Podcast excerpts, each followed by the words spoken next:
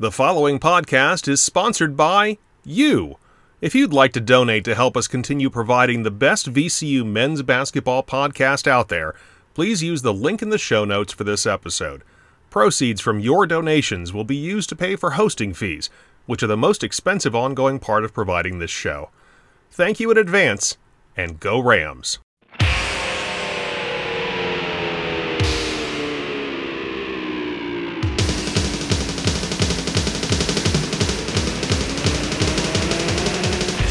Welcome to Rams Rewind, a podcast that looks back at all of the action from VCU men's basketball. In this special off-season edition, host George Templeton reviews what's been happening since the last time the Rams hit the court. And now, here's George. All right, we are back here on Rams Rewind with the final installment of our series on the new players to VCU men's basketball program. And we are finishing that series off with David Shriver, who's going to arrive from the Hartford Hawks. And before that, he was at Alderson Broaddus University for three years. And here to speak with us about David Shriver is his high school basketball coach, Marcus Johnson, who coached him at Philip Barbour High School. He's been the head coach there for 16 years. Coach Johnson, thank you for joining us. Welcome to Rams Rewind. Thank you. Thank you. Appreciate it. All right. Uh, let's just get right into it. David Shriver uh, how was he to coach for you in high school? What kind of a player was he? Just tell us a little bit about his time at Philip Barbour High School. He was a gym rat. I mean, he uh, he was he was wonderful to coach. I mean, we he was like a, a, sibling of mine. I mean, he was just like you know he was always around around this game, around the gym. I mean, his uh, his sister and my nephew got married there, so he was close to the family anyway. So but he was a gym rat. I mean, he his dad uh, helped us out in the summertime of uh, you know coaching them, taking them to tournaments, and then you know in the off season, the gym was always unlocked, and him and his dad would come in and they would shoot and shoot and shoot, and uh, you know they he just used his time wisely. I mean, he was he was always in the gym. He was always in the gym. One of the interesting things as I look back at his college career is He's taken 973 field goals as a college player, and 743 of them have been three pointers. So that's 76.7% of his shots are three point shots. So is that what he's always been? A pure specialist three point shooting guy? Yeah, I mean when he was a he was a freshman, he was a uh, he was a lot shorter. I mean he was probably about five foot eleven, somewhere around there, even if he was that tall. And uh, he was always playing like point guard. And the guys that was ahead of him, I mean, I knew that there was a chance that he probably wouldn't get to play point guard. So I mentioned to him and his dad both, I said, you know, about being a shooting guard. And his dad took that full reign and and started shooting. And, you know, since he was a little bit shorter and he wasn't as fast as the other guys, I mean, that was probably the area where he had to shoot at the most was the three point line and he just progressed and got better and better every year um, around that range. And you know, now I mean, he shoots and don't even think about it. I mean, I remember senior year we was playing somewhere. We was on a fast break, and he pulls up and shoots a three pointer rather than doing a layup, and I it went in. but uh, you know, uh, but that's the type of mentality that he had. He was better at shooting that area, that distance than you know even a mid-range jumper. I mean, he was he was pretty automatic when he when he played here. So he's one of these guys that as soon as he the gym opens up and he walks on the floor, he's in range. He's it's going yeah. up. Yeah, I mean, I, that happened like his junior year. I remember um, he started getting further and further back. You know, he would he would shoot two or three feet from you know behind the arc, and and then you know if if you miss it, you know, as a coach, you'd be really upset. Even, you know, you don't want him to shoot that far back, but, uh, you know, he started making more than he missed. So I didn't really say a word to him about shooting that distance. And, uh, you know, I mean, it just progressed. I mean, like I said, he just, it was unconscious when he, when he would shoot the ball. I mean, he, he just let it fly. And like I said, about 85% of the time, it usually went in. So there wasn't much uh, words of not shooting that you know, a three pointer. Is he one of these guys that is if he just gets to a spot he likes it goes up, or does he like to shoot around, like you know, run off a screen and do that? Well, and, you know, when he was here, of, he's got any daylight, he can shoot it. Yeah, I mean, whenever he was here, I mean, there was you know there were certain areas, but you know there was a lot of times where you think that that's they they like one one side better than the other. I mean, he, he usually shot there on the wing on the on the right side a lot more. But as his as his senior year came, he he could shoot from about anywhere. And then the first year he was at AB, uh, he came off screens a lot more. Um, you know, they had set plays for him, and you know, then he he started shooting from about anywhere on the floor that he could.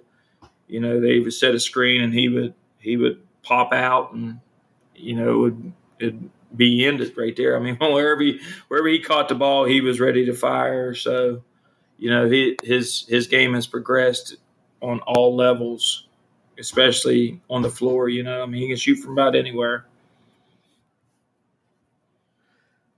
I'm I'm I'm thinking about this over 40% three-point shooter in college for his career, which is that's pretty darn good. One of our issues at VCU was the fact that if we took a lot of threes, we were not a good three point shooting team. The only time we shot the ball well last year is when we were pretty judicious with, with, with shooting three pointers and we didn't take a lot of attempts.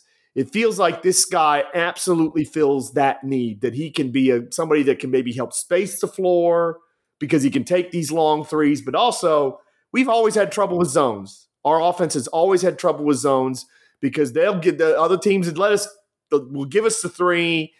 And if it's a bad night, it's like three for 20 or three for five for 26 and we lose.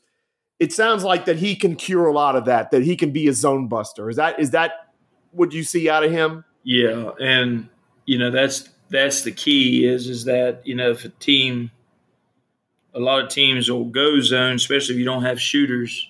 But if you have a shooter, you can shoot him right out of that zone. And and uh, you know when he was here, that was a that was one of the things. I mean, very seldom do teams play zone on us. I mean, we were pretty good anyway, but you couldn't play zone on us. But when you tried to play zone, I mean, he would shoot shoot them out of the zone, so they had to get out of it. And then when they went man, you know, we we had four or five guys that could play play really well together, moved off the ball. So then you got layups. So everybody was in, you know, harm's way, basically. But, you know, with him being able to shoot at least 40% from the three point line, I mean, a lot of teams won't be able to pack it in and just start, you know, play zone on him. Uh, he'll definitely help that out in, in, uh, on any of those issues that, you know, VCU might have of teams playing zone because he's a very dangerous shooter and, you know, he gets to any, any spot on the floor and, and you know, 40% of the time when you shoot, if that's, that's pretty good. I mean, especially if he only shoots, you know, nine, eight to nine threes a game or eight to ten threes a game. I mean, 40% is pretty good. How much of it all does he put the ball on the floor or is it just, is that something that he only will pull out once in a while? You know, I don't. In the last couple years, I've really not seen, got to see him play. I mean, other than him coming up here shooting in the summer and whatnot, but he he does he does a good job of of uh, when he comes off of a screen or if he sets a pick and then he pops, it don't take him long to release the ball. In other words, I mean, I don't know if that makes a lot of sense. I mean, his catch release is very quick. So, you know, if they pull out on him, I mean, if they are able to come out on him, I think, and I and I'm pretty sure that you know he's able to take the ball to the basket because if he wasn't, VCU wouldn't have picked him. I mean, they wouldn't have just picked him as just being a set shooter. So, you know, and plus he's got bigger. I mean, like I said, when he was in high school, he was 5'11. His senior year, he might have been 6'2. Now he's probably at least six six six seven. last time I seen him. Uh, you're looking up at him. So, you know, if they jump out at him, usually if a, a big guy jumps out, he, he probably should, probably could even go around him pretty easy. So, but his release, catch release is is is is very quick. One of the things you said right out of the gate was he's a gym rat. Yeah, this is a guy that works hard. So, in terms of that part of the program, he's a big time fit because that's the kind of program we are. We're a lunch pail program in a lot of ways. We we we're going to outwork you. We're going to outfight you. That's how we're going to win. One of the other things that's been a hallmark of our program at VCU has been defense.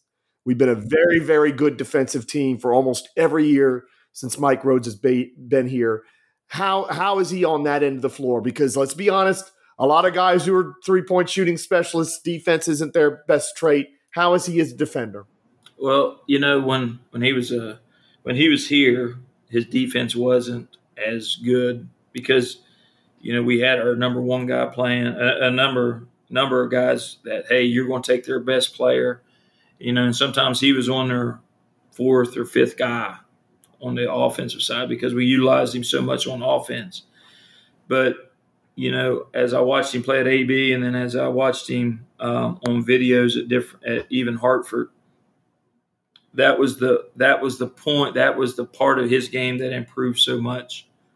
Not only the man, you know, straight man to man on defense, but how he was able to um, be a defensive rebounder, um, be in help position, all them things that you know, Coach Zimmerman at AB was a very good coach and and helped him out on that part big time because you know I and I even told a lot of the coaches this summer when they were calling about him before he chose VCU that was one of his one of his biggest assets was it you know it gets overlooked because he's such a good shooter but his defense is un is is really good I mean his help defense uh, being in, in on the on the line, being in help position, defensive rebounding is a plus. Uh, you know, he won't get burnt or he won't be in, uh, you know, any part of the negative part on defense for him. I mean, because in the schools that he went to from AB to to Hartford, I mean, that was one of the pluses that he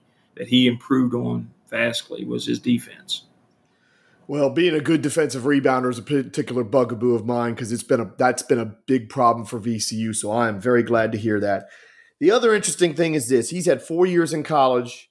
He hasn't been part of a team that's been been had a winning season. He's now going to a program where we not only expect to win, we expect to be near the top of the conference.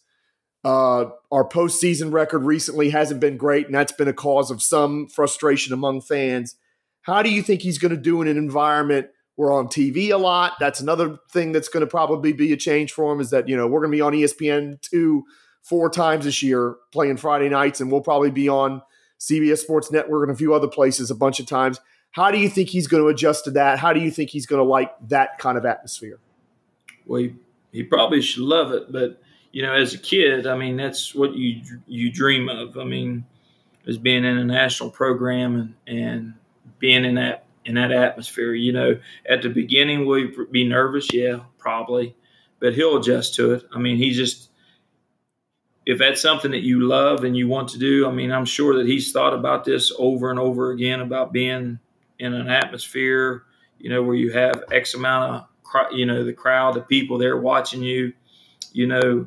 But once the ball gets rolled out, it's like playing in this gym here, and uh, you know, I think that I think his determination, where his goal setting and his mindset, I don't think he'll allow that to affect him in any way. I mean, like I said, it'll be probably nervous the first time, maybe the first couple minutes, but once the ball gets rolled out and he gets bumped a little bit, he fires a shot up, it'll all be like he's here at Phil Barbour again.